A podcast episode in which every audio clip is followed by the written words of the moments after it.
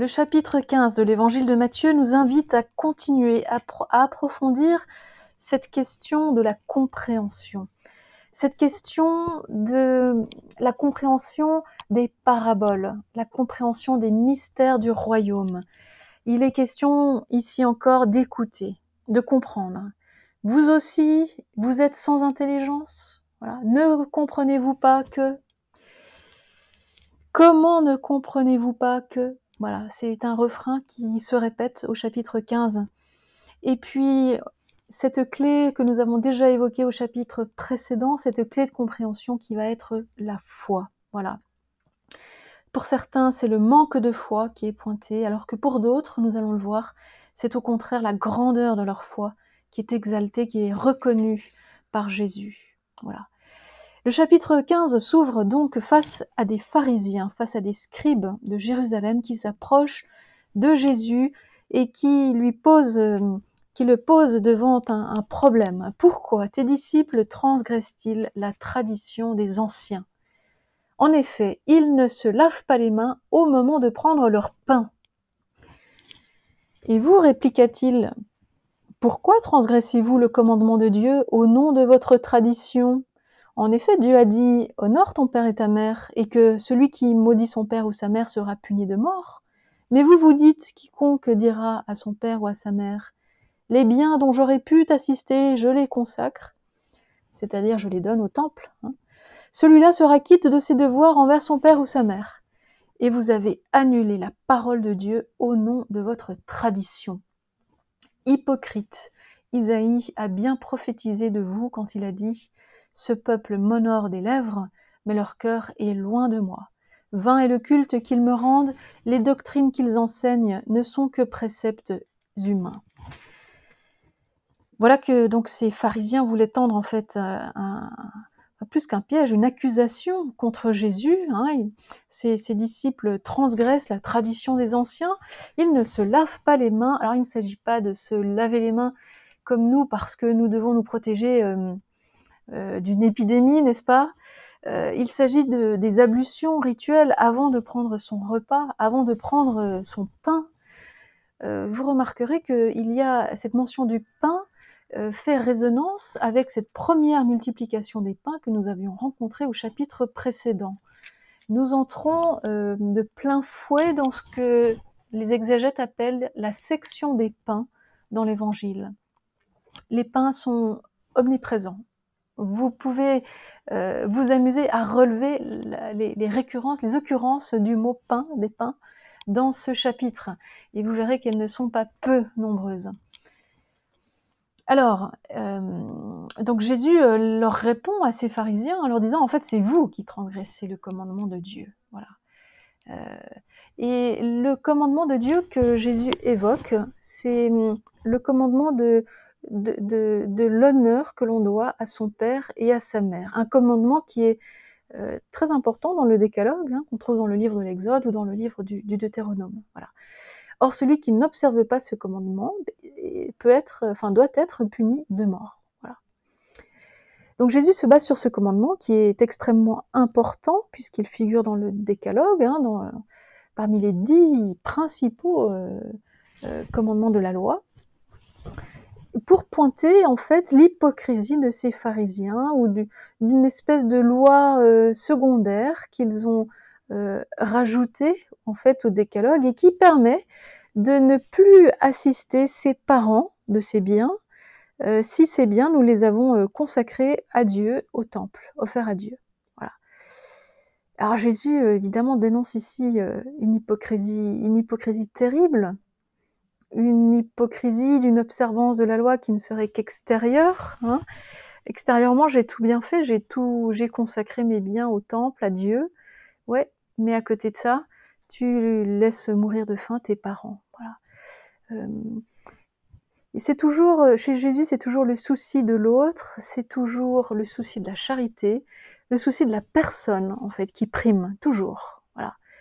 Le reste, quelle que soit l'importance des lois, le, tout le reste, ces lois sont subordonnées à la dignité de, la personne, à la valeur, à la valeur euh, incomparable de la personne humaine. Voilà.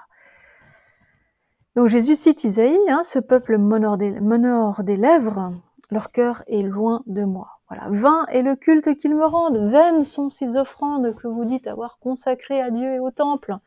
Elles sont vaines. Voilà. Euh, les, doctrines qu'ils enseignent ne sont que préceptes humains. Voilà. En fait, ils ont annulé la parole de Dieu. Cette parole est forte. Hein ils ont annulé la parole de Dieu. Prenons garde à ce que cela n'arrive pas dans nos propres vies.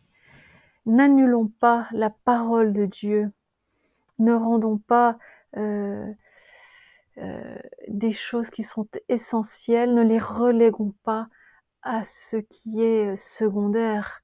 Euh, la charité devra toujours avoir la première place.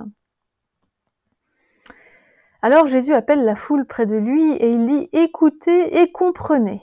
Il va donc expliquer le sens de ce qu'il a cherché à transmettre aux pharisiens. Ce n'est pas ce qui entre dans la bouche qui souille l'homme, mais c'est ce qui sort de sa bouche. Voilà ce qui souille l'homme. Alors les disciples s'approchent et lui disent Mais sais-tu que les pharisiens sont choqués de t'entendre parler ainsi? Jésus répond Tout plan que n'a point planté mon Père sera arraché. Laissez-les, ce sont des aveugles qui guident des aveugles. Or, si un aveugle guide un aveugle, tous les deux tomberont dans un trou. Pierre, prenant la parole, lui dit Explique-nous la parabole.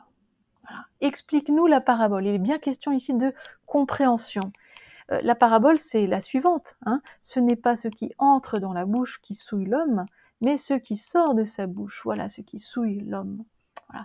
Et Jésus, euh, qui va répondre, mais vous aussi, donc à ses disciples, hein, vous aussi maintenant encore, vous êtes sans intelligence. Ne comprenez-vous pas que?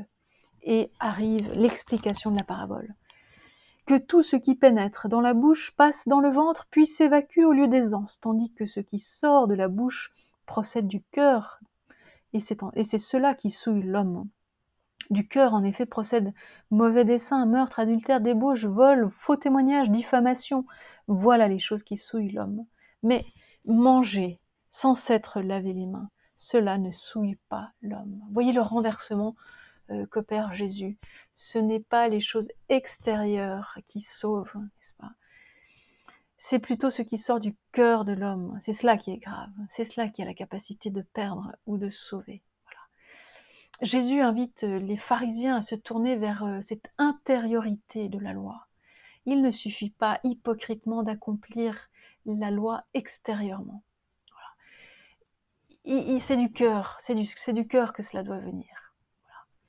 Voilà, ce que Jésus dénonce. Lorsque le cœur est déconnecté euh, de la réalité, hein, des, œuvres, voilà, lorsque des œuvres ne, ne prennent pas en compte la personne, la charité, le bien du frère, cette loi-là n'a aucune valeur. Elle est hypocrite. Voilà. Voilà les choses qui souillent l'homme. Mais les choses qui viennent de l'extérieur, manger sans s'être lavé les mains. Euh, et vous voyez, dans cette parabole, Jésus va beaucoup plus loin. En réalité, il attaque même toute la loi de la cache-route juive. Euh, ce n'est pas pas les aliments, ceux qui rentrent dans le corps, qui, qui, qui souillent le corps, bien au contraire. Jésus inverse le mouvement. C'est plutôt ce qui sort de l'homme qui a la capacité de souiller ou de purifier. C'est sans doute pour cette raison que Jésus ne craint pas de, de s'asseoir, de manger avec les pécheurs, avec les gens considérés impurs. C'est pas, c'est pas de l'extérieur que vient l'impureté. Au contraire, euh, la pureté vient, sort du cœur. Jésus transmet quelque chose de cette pureté. Il l'irradie. Il, y a quelque chose d'une contagion lorsqu'il est au contact des pécheurs. Eh bien, c'est lui qui les purifie. Et c'est pas l'inverse. Ce ne sont pas eux qui le rendent impur. Voilà. Il y a comme un mouvement inverse qui est ici euh, euh, signifié dans cette explication de la parabole. Après cela arrive un épisode euh, extraordinaire de l'évangile, central, très fort, très puissant. Voilà. Jésus se rend dans, une, dans la région des païens, à Tyr et à Sidon, au nord d'Israël, voilà, sur la côte, hein, la côte de la mer méditerranéenne. Voici qu'une femme cananéenne sortie de ce territoire criait en disant Aie pitié de moi, Seigneur, fils de David. Ma fille est fort malmenée par un démon. Mais il ne lui répondit pas un mot. Ses disciples s'approchant le priaient, mais fais-lui grâce, car elle nous poursuit de ses cris. À quoi Jésus répondit, Je n'ai été envoyé qu'aux brebis perdues de la maison d'Israël. Bon, effectivement, nous ne sommes plus en Israël. Nous sommes chez les païens. Hmm.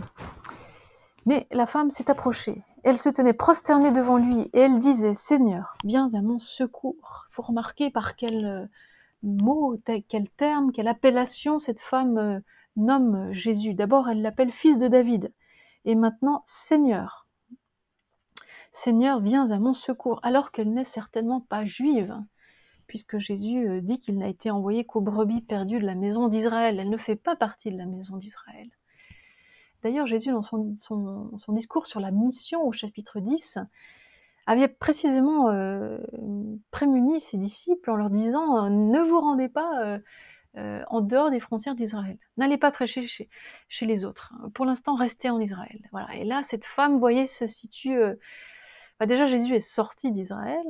Bah, S'il va attirer à Sidon, on s'imagine bien qu'il va rencontrer des païens. Hein. Néanmoins, il rappelle ce qu'il avait dit euh, au chapitre 10. Voilà. Euh, je n'étais envoyé qu'aux brebis perdues de la maison d'Israël. Bon. Et pourtant, cette femme insiste Viens à mon secours. Jésus lui répond Il n'est pas bon de prendre le pain des enfants. Voyez encore le pain le pain revient. Il n'est pas bon de prendre le pain des enfants et de le jeter aux petits chiens. Oh, l'insulte, ah, les petits chiens. Il la compare, il compare cette femme aux petits chiens. Mais elle répond hein, avec vigueur, sans se laisser euh, démonter, Oui, Seigneur. Justement, les petits chiens, ils mangent des miettes qui tombent de la table de leur maître. Euh, réponse surprenante de quelqu'un qui sait qu'il a tout à recevoir du maître. Hein, euh, fils de David, Seigneur et maintenant maître. Alors Jésus lui répond, Ô femme, grande est ta foi, qu'il t'advienne selon ton désir. Et à ce moment-là, sa fille fut guérie la grandeur de la foi de cette femme est euh, proclamée par euh, Jésus. Alors que Jésus ne cesse de se battre avec ceux qui ne comprennent pas, avec ceux qui sont sans intelligence. Même Pierre avait été traité d'homme de peu de foi au chapitre précédent, lorsque Jésus avait marché sur les eaux avec lui. C'est une païenne. C'est une païenne, c'est à une païenne que l'on reconnaît une foi grande. Euh, c'est le comble du paradoxe. Hein. Jésus euh, est sur cette terre de païens, attire à Sidon, euh, il annonce tout de suite la couleur, hein. il n'a pas l'intention de, d'exaucer les prières des païens, il est envoyé qu'aux brebis perdues d'Israël, cette femme insiste et insiste encore, et Jésus est bien obligé de reconnaître la qualité de la foi de cette femme. Grande est ta foi, qu'il t'advienne selon ton désir. Ô femme, ô femme. Ce que les douze euh, ne comprennent pas, c'est une femme, et de surcroît païenne, qui euh, le comprend. Cette femme qui n'est probablement pas juive, voyez, le, reconnaît comme fils de David. Fils de David, c'est titre messianique, euh, un titre juif par excellence, descendant de David. Il est oint, il est celui qui s'inscrit dans la, descendance des messies. Hein. C'est un titre messianique proclamé par cette femme. Bon. Et c'est très impressionnant. Et, Jésus euh, va accéder à la demande de cette femme contre ce que lui-même avait annoncé. Jésus change d'avis. Jésus, se laisse convaincre par une païenne, par une femme. Voilà, une femme qui agace les disciples. Euh, une femme qui comprend mieux que les disciples. Euh, Jésus lui-même ne comprend pas très bien ce qui se passe. Jésus lui-même est retourné, voyez. Euh, Jésus lui-même est complètement est obligé de, faire un, volte-face sur sa propre doctrine, ses propres idées. Il accède à la, demande de cette femme. Voilà, qu'il t'advienne selon ton désir. Voilà, Jésus est, qui, était, qui s'était rendu hors des frontières d'Israël et propulsé hors de ses propres frontières en euh, accédant à la demande de cette femme, en guérissant euh, sa, fille. Et Jésus euh, repart de cette région, il revient au bord de la mer de Galilée. Peut-être est-il de l'autre côté de la mer de Galilée. L'autre côté de la mer de Galilée, du lac de Tibériade, c'est une terre païenne, là encore. Vous voyez, il y a quelque chose, une frontière dans, ce chapitre. Jésus, euh, Jésus prêche euh, peut-être aux païens. Voilà. Et là, les foules encore s'approchent de lui, avec des boiteux, des estropiés, des aveugles, des muets, bien d'autres encore, qu'il dépose à ses pieds, et il les guérit. Voilà. Les foules s'émerveillent en voyant ces muets qui parlent, ces estropiés qui redeviennent valides, ces boiteux qui marchent et ces aveugles qui recouvrent la vue. Et ils rendirent gloire au Dieu d'Israël. On peut imaginer vraiment qu'on est euh, sur la rive païenne du lac, hein, sur l'autre rive cette rive que Jésus avait traversée de nuit euh, en rejoignant euh, la barque des disciples, hein, en marchant sur les eaux. Voilà. Ils rendirent gloire au Dieu d'Israël. Ce sont des païens, probablement. Voilà. Et c'est là que Jésus fait un second signe, une seconde multiplication des pains. Voilà.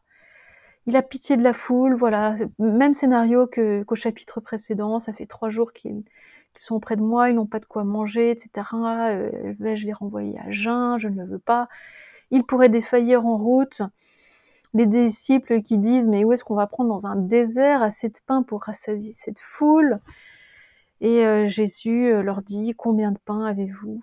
Voilà, sept, hein, dirent-ils, et quelques poissons. C'est plus cinq pains et deux poissons, c'est sept, sept pains. Voilà, mais toujours le chiffre 7. Voilà, la foule qui s'étend à terre il prit les sept pains, il rendit grâce, il les rompit, les donne à la foule. Tous mangèrent et furent rassasiés. Et on ramassa sept pleines corbeilles, pas douze cette fois, mais sept corbeilles de pain pleines. Voilà. Ceux qui mangeaient, ceux qui mangèrent étaient quatre mille hommes, sans compter les femmes et les enfants. Voilà. vous voyez deuxième euh, deuxième scénario, deuxième multiplication des pains on peut se demander hein, si c'est une répétition, dans, une erreur hein, dans l'évangile de Matthieu, mais on peut se dire aussi que cette euh, deuxième multiplication des pains, presque identique à la première, fait sens si justement elle a lieu en terre païenne. Voilà. C'est que Jésus, euh, désormais, suite à sa rencontre avec cette femme cananéenne, hein, qui l'a obligé à faire un, un revirement sur lui-même et sur son plan euh, en, guérissant sa petite fille, cette petite fille païenne, eh bien, on a l'impression que Jésus, ici, cette deuxième multiplication fait pleinement sens si elle a lieu justement en terre païenne. Jésus, euh, euh, désormais, ouvre, élargit ses signes aux païens, tous, même à, à, partir de maintenant, les non-juifs ont accès aux signes, aux signes, aux guérisons que Jésus, euh, que Jésus fait. Jésus est le Messie non seulement d'Israël, mais à travers Israël, parce qu'il est le Messie d'Israël, va étendre sa mission à toutes les nations.